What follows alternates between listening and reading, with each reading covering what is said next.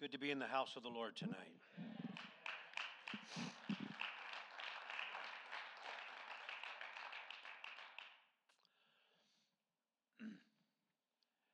I was chatting, chatting with two different pastors today about some, uh, some meetings that are coming up, and Brother Parrish is one of those.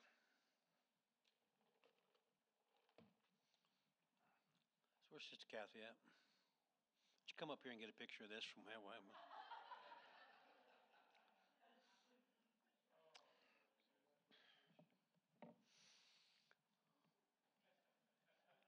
Talking to Brother Parrish, Brother Blackshear today. Thank you, sister. Brother Parrish sent me this. We were talking about, um, oh, thank you. Things that pastors discuss as times grow brighter or times grow darker. Things this man might be dealing with, and you know, we bounce things off each other.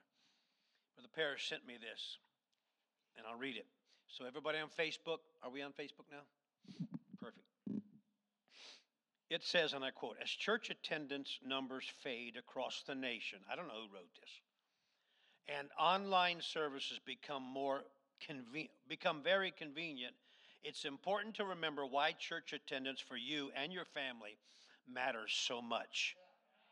He goes on to say, you can't serve from your sofa. You can't have community of faith on your sofa. You can't experience the power of God of a room full of believers worshiping together on your sofa. This is so true. He says Christians aren't consumers, we are contributors.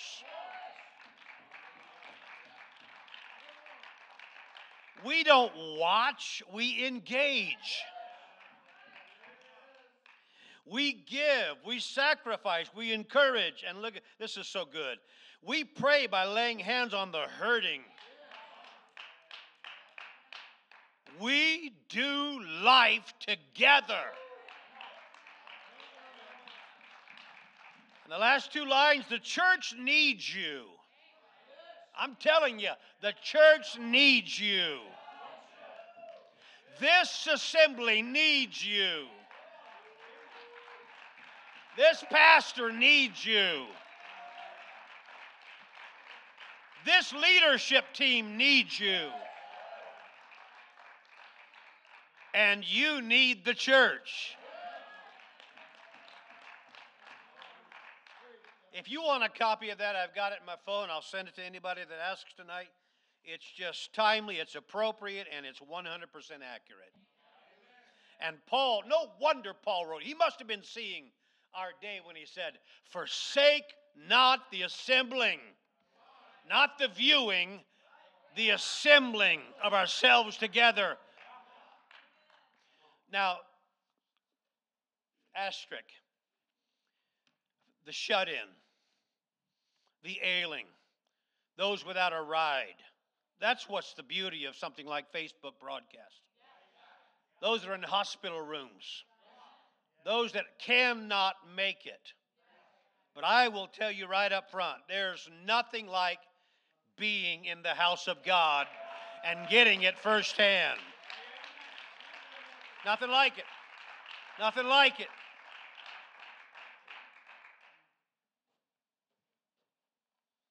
that tonight? Say amen. amen. But we are living in an age people can take it or leave it. I forget who said it, but it's worthy of repetition. And man with an experience is not at the mercy of a man who only has an argument. And you have experience, you know what you get in person in the assembly is much better. Is much better. All right. You are dismissed. God bless you.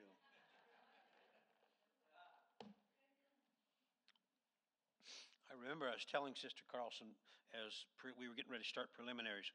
I preached a little revival in a place in called Collierville, Collierville, Tennessee. It's outside of Memphis a little bit, but and the man, pastor's name was Blassingame or Massingale, Massingale, excuse me.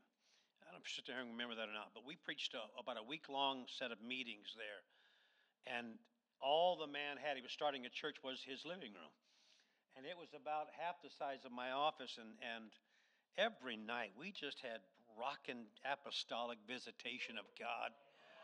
So when people say, I, I church wasn't quite as, I wasn't quite as tuned in tonight because the guitar wasn't roaring or the keyboard wasn't roaring. You, you need a little more experience because we don't need that. We need the Lord's all we need.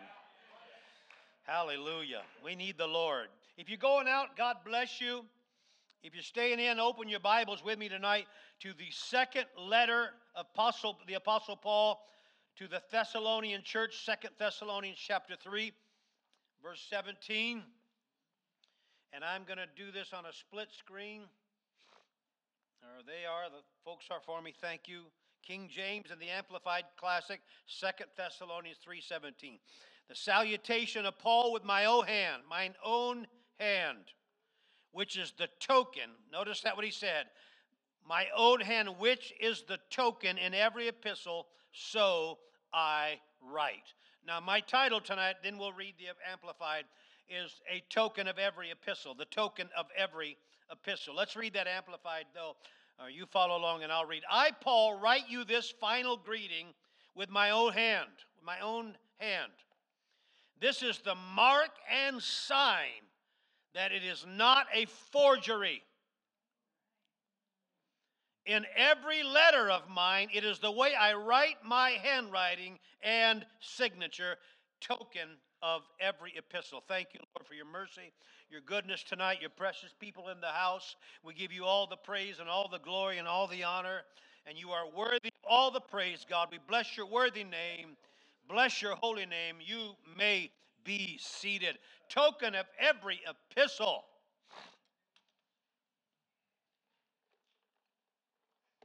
I want to say this, and this is nothing, I'm not reaching for humor, I'm not looking for your appreciation or your approval, even.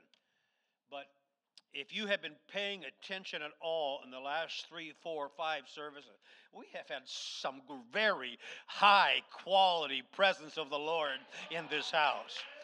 In the preaching, in the teaching, and the worship, and the prayer at the altar, we have had some top shelf visitations of God in this place. Now, I just want to say thank you, Lord. Let's start this service off by saying, Thank you, Lord. God, we know that without you we couldn't do it. We're so grateful for the richness of your spirit, the richness of your presence, the richness of your goodness, God. Hallelujah, hallelujah, hallelujah. Oh, praise the Lord, a token of every epistle. You may be seated.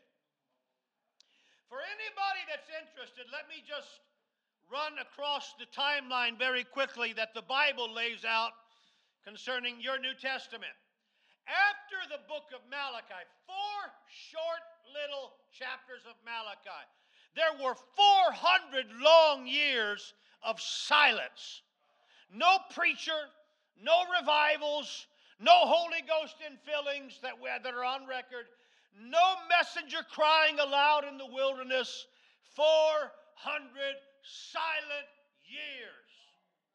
Then, seemingly out of nowhere, it wasn't, but seemingly on the banks of the Jordan River comes this man clad in camel's hair and eating locusts, and he had a wild eye that he looked out named John the Baptist. He came preaching.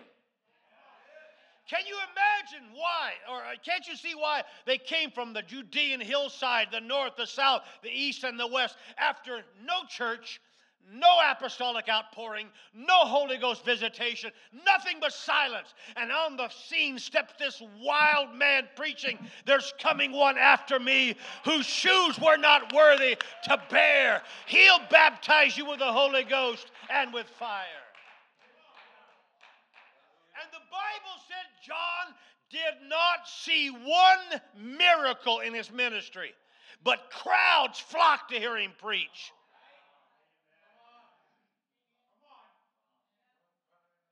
After John the Baptist, who was the forerunner, Isaiah 40, verse 3, he's, you don't have that, but he's, he was the fulfillment of that. The voice of one crying in the wilderness, Prepare ye the way of the Lord, make straight in the desert a highway for our God. That was John's ministry. And Jesus came on the scene. And John must have thought, Me baptize you? And with Jesus came those 12 apostles, those 12 disciples. But it went to Calvary, didn't it? Peter didn't know what was going on as Jesus hung on the cross. John was trying to nudge his way in. From Calvary, went to the day of Pentecost. Then Pentecost spread to every local community in Israel. Then outside of the Jewish settlements, Pentecost spread. Acts 6 7, Acts 12 24, Acts 19 20. The Word of God grew and the Word of God multiplied. Not the Bible, but the influence of the Word of God spread like wildfire. Show me somebody with a call of God in their life. I'll show you somebody that ought to have a little fire in their ministry. Because when you get this truth, it's going to empower you.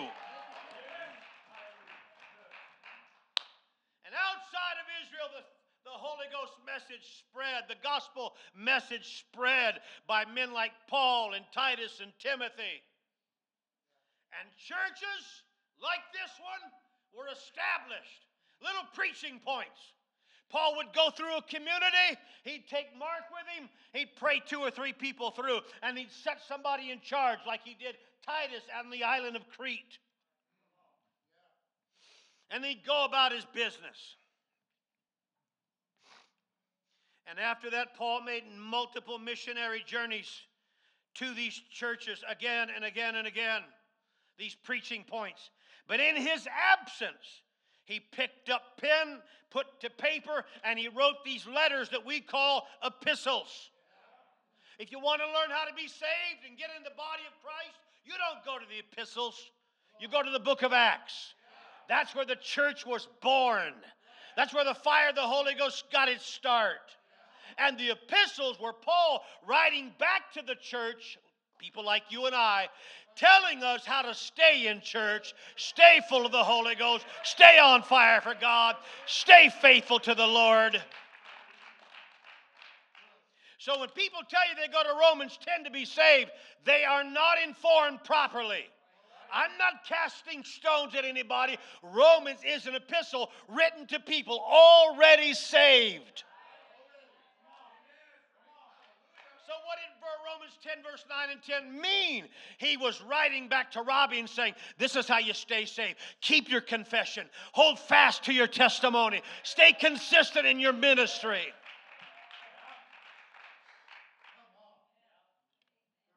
These inspired letters were not just interesting apostolic or Pauline opinions, I should say but they were these messages that Paul was inspired to write and sent back by the hands of messengers to people like you and I trying to stay saved. Why is that relevant today? Are we still trying to stay saved? Are we still trying to keep our head above water some days? Are we still trying to figure out how to defeat the devil in our homes, our families, our ministries?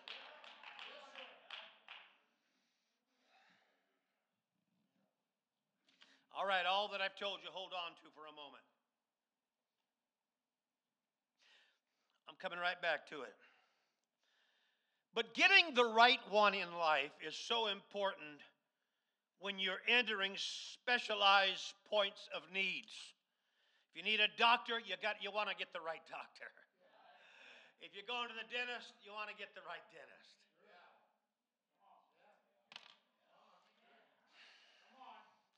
I won't call any names, but the last time I went to the dentist, Sister Jen, I told the guy, I said, now, I'm good. Just give me all the meds and drugs you want.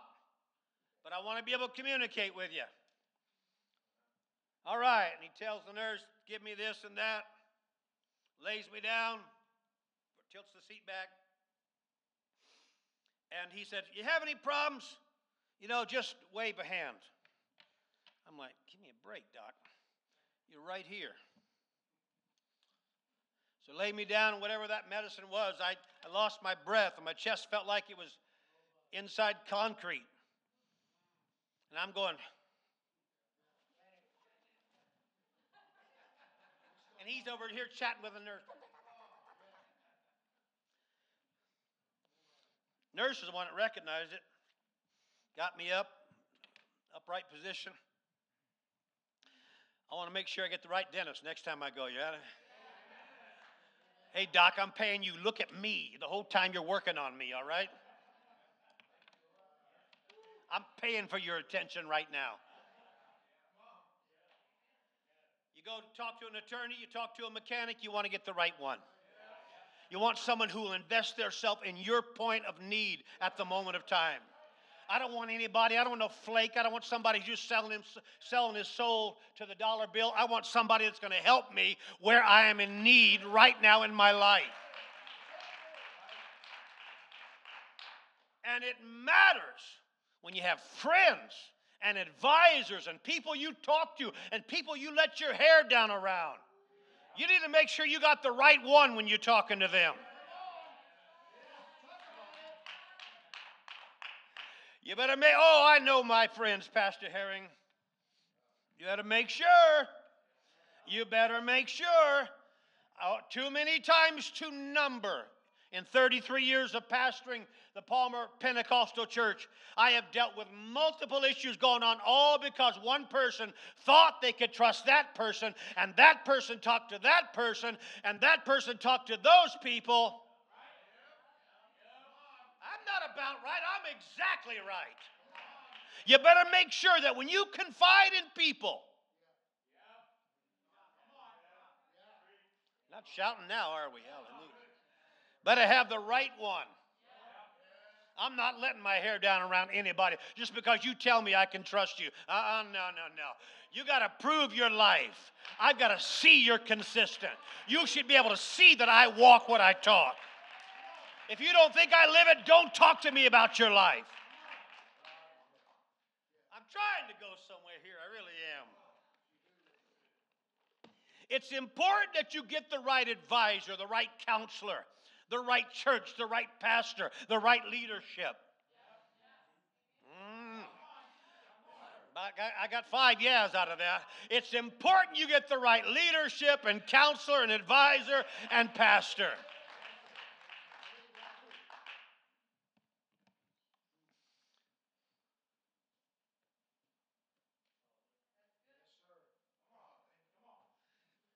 I, Lord, I don't even know where to pull the blinds and stop this tonight.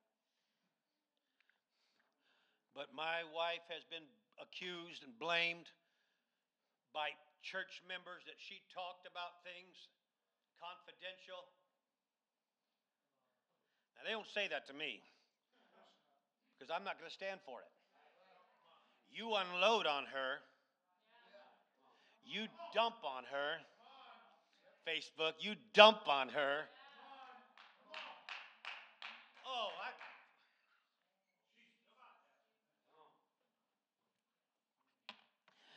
but you don't tell us you've talked to them already, and them already, and them already, and them already.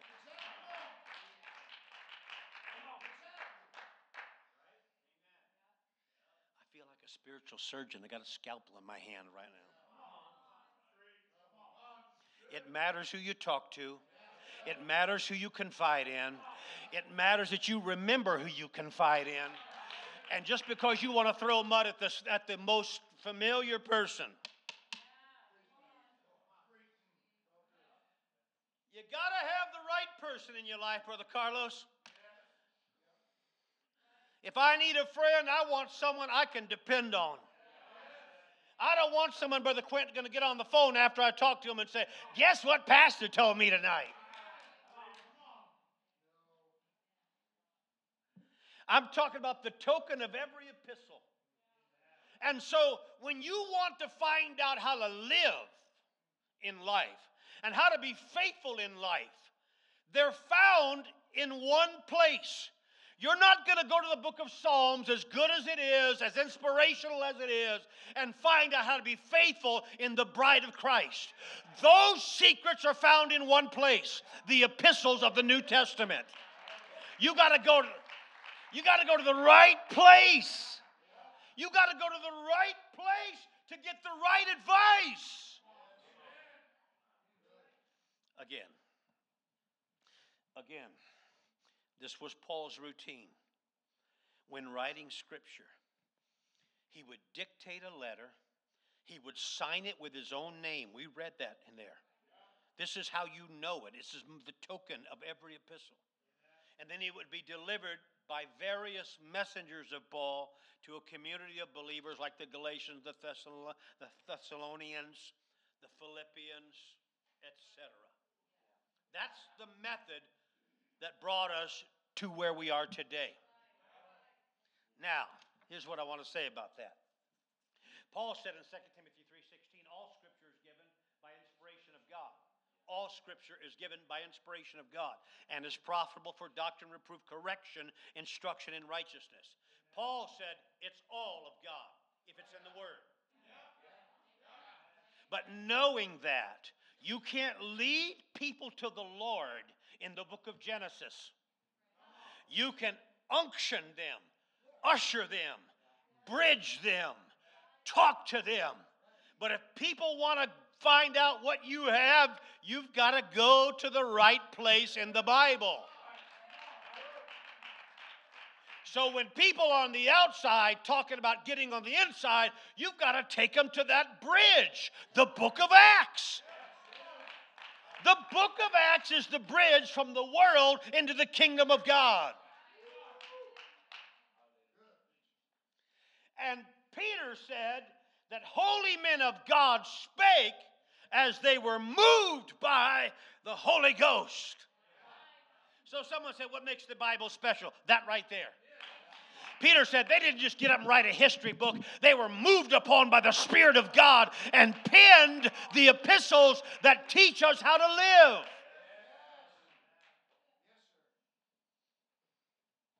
Here's what Paul was dealing with that he had to almost validate himself in our text tonight. Matthew or, or Adam Clarke said, that Paul was encountering in this particular time of his epistle ministry. Counterfeit letters coming into the church. People writing letters on top of Paul's epistles to the, to the church, saying they're authentic, they're real, and they contradicted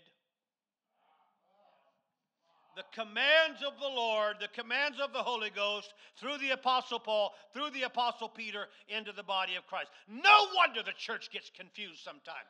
So many voices coming at us. So many people trying to vie for my attention, vie for your eyes. I'm anointed too. I'm a preacher too. I'm so and so too. And we go,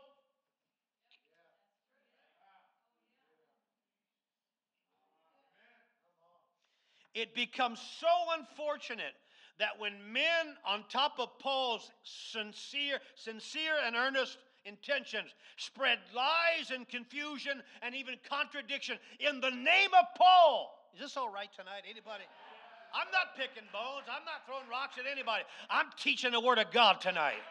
Felt it all week, and I'm going to do it. In the name of Paul, they said, Here's more to Paul's letter, contradicting what the man of God said.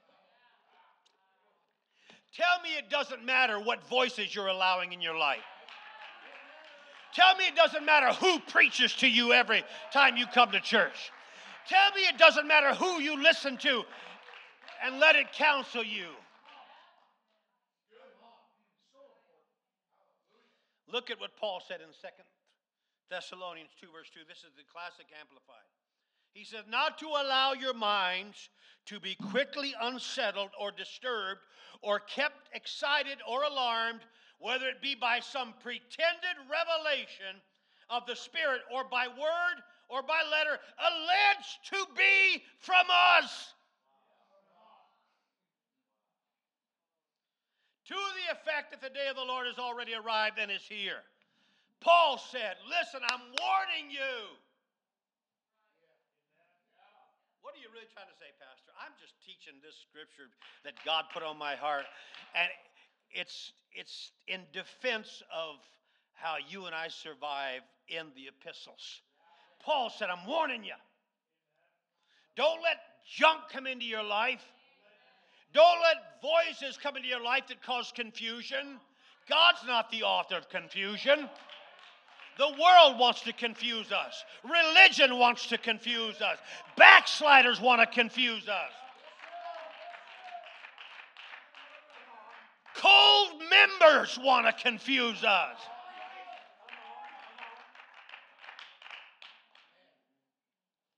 Oh, hallelujah. But Paul said, guard yourself. If the Apostle Paul found himself in the position that he had to validate his own calling, where does that leave you and I? If the, the Apostle Paul wrote two thirds of your New Testament, had a personal visitation with the Lord Jesus Christ on the road to Damascus, if Paul had to prove himself to the people he was trying to keep saved, what he said. This is, this is the token of every epistle. I sign it personally. This is how you know.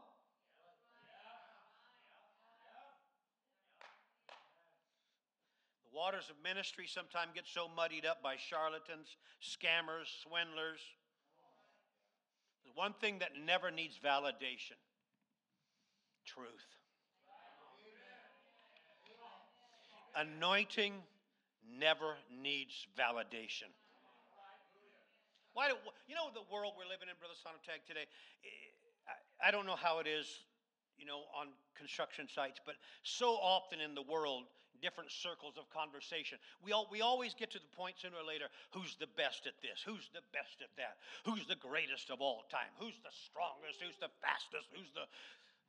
Why do we go there? We're, just, we're, we're hungry as a society to elevate giftings and talentings and skill sets. Every generation that's ever lived that cares about baseball. Everyone. Just, just because it's something I like to talk about, you might have something else you throw in the fire. But every generation, Brother Mike, oh no, it, it was Ty Cobb, then it was the Babe, and then it was the Mick. And then you take kids today,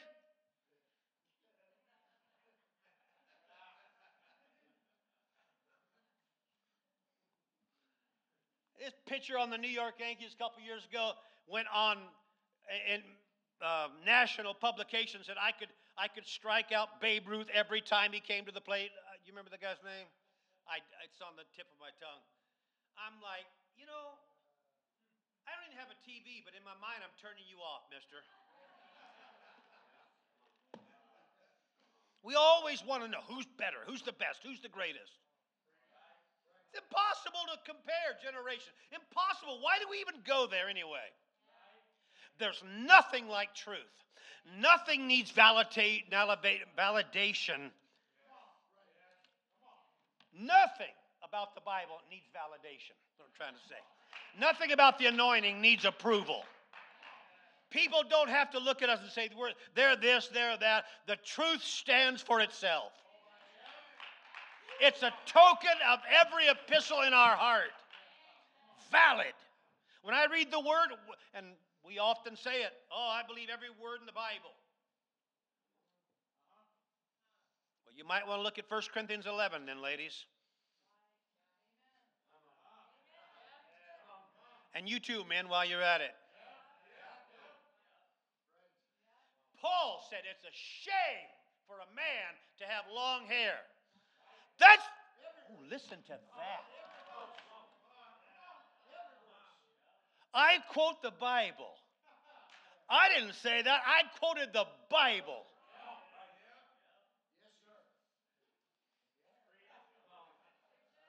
Oh, hallelujah.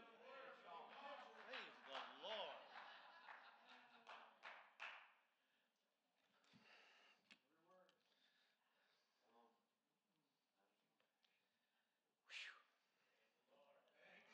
What you put in that coffee tonight, sister, but I'm fired up.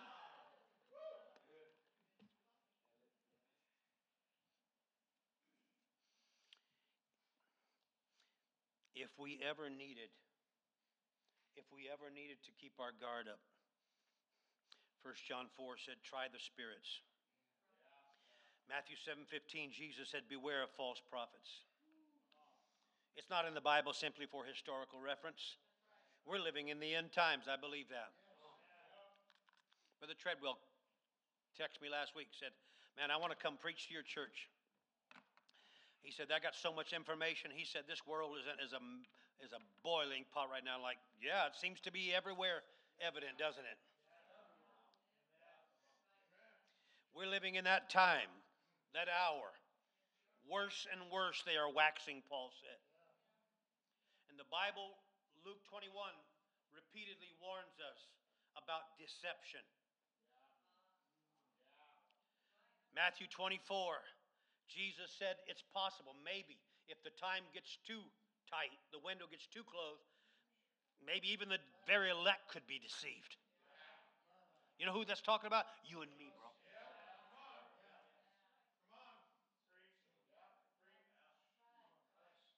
There's a reason we've got stories in the Bible like Alexander the coppersmith, Hymenaeus, and, and Korah, and Gehazi, and Judas. All right, let me just close this up.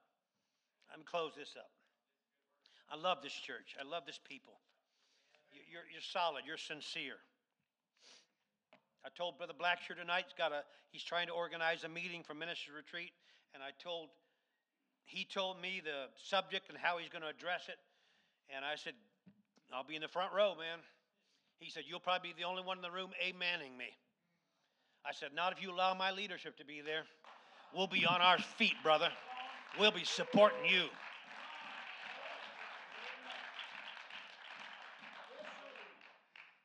Because validation, I'm not looking for it. If you're in the book, that's valid enough for me. You're preaching the word, I'm behind you. Let me, let me just close it with this. Two things that protect you from the sting of deception. Two things. And maybe you could add a third, but this is just what I corralled from the scripture. Most important part of a church, Brother Rob Carlson, is not the youth group, believe it or not. It's important. It's a branch of it. It's a finger, but it's not the most important part of the church. It's not the choir. And that's a good thing to have. I appreciate everybody. We need more choir members. I appreciate the musical team, but those are not the most important part of a church. We could hire musicians.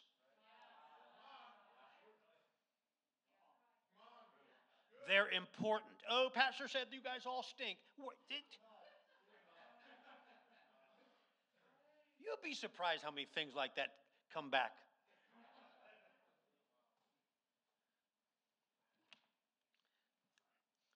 I'm just simply stating there's something more important. Number one, the way that you can be assured of freedom from the sting of deception. Number one is the doctrine preached in the pulpit must be solid and biblical. You have a right to demand that.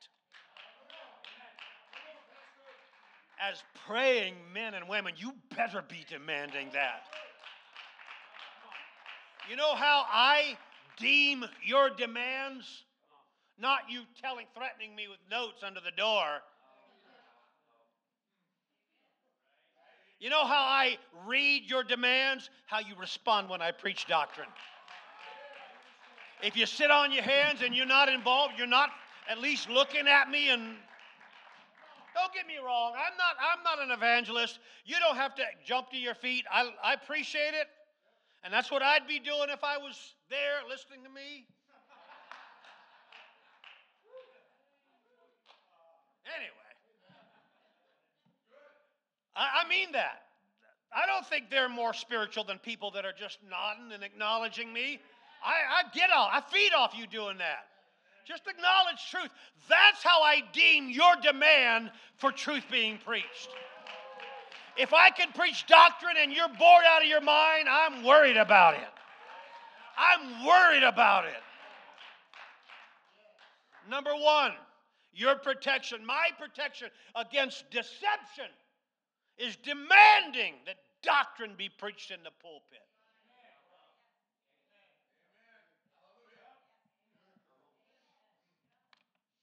And number two, surefire way that I can protect myself. You can protect yourself from the sting of deception. It's called deception because I might not know what it is. Not going to come to you saying, Hi, I'm a lying spirit. Would you?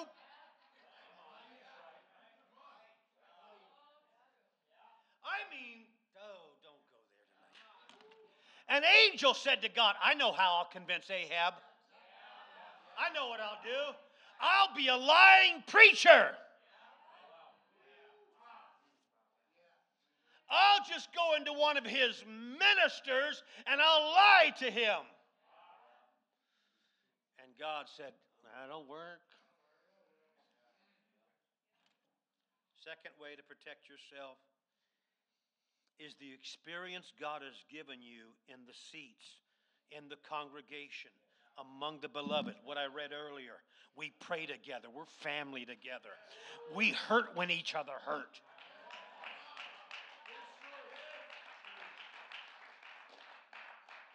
I'm telling you, I've got, I've got less than one second of time for people that, are, that have no pity for hurting in people in the church. Don't even bother me. I mean, if that family's hurting, we should all just feel wounded over here. If that family's hurting, we should feel fragmented over there. Yeah.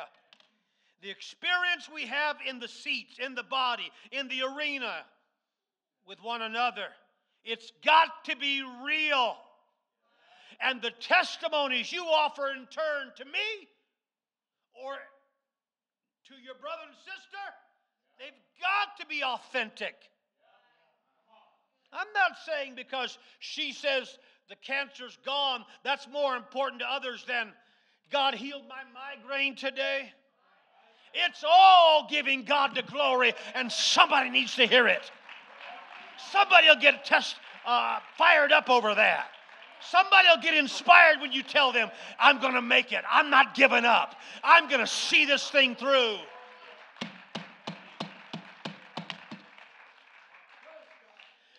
So the demands we make on the pulpit to be better, to do our best. I don't want anybody preaching up here that crammed an hour before church. Give me enough give me enough respect to tell me I didn't study, pastor, and I'll reschedule you.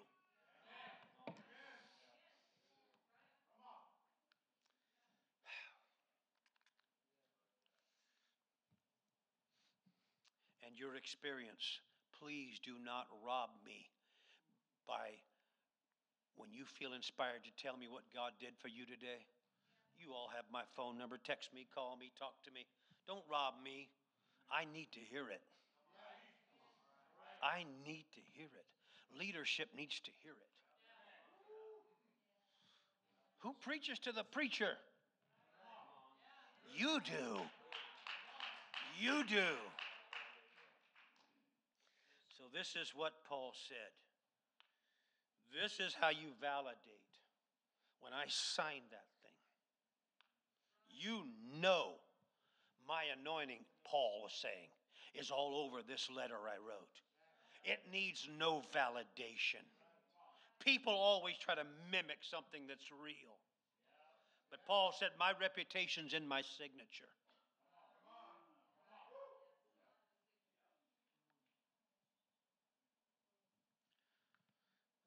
Write this final greeting with my own hand.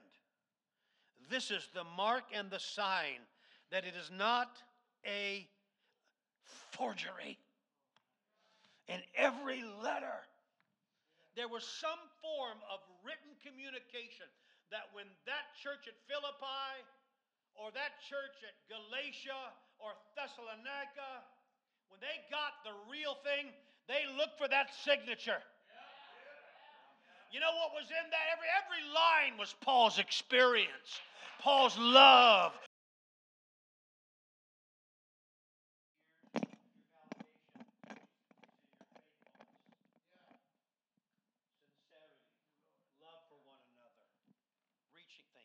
Reaching into the community of believers and helping. I called Brother Playo and I said, Someone's hurting, would you go? Drop everything you have. Pastor, that's awful, uh, awful demanding of you. I felt what I felt. Brother Playo didn't argue with me. I got things to do. I'd have said, Never mind, call Brother Stacy. Because when the body is in need, the body's in need. Now, I said all that to say this. That was the reason Paul wrote these letters back to the churches. Because people are not perfect, preachers are not perfect.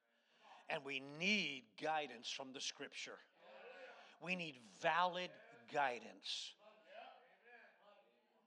So if you want to know how to love the Lord more, open your Bible. Okay, I'm assuming you're born. If you're born again of water and spirit, then you open the book of Romans and you can read all the way through the book of Jude. Those letters were written by men ordained by God, validated by their anointing, and thinking of you and I.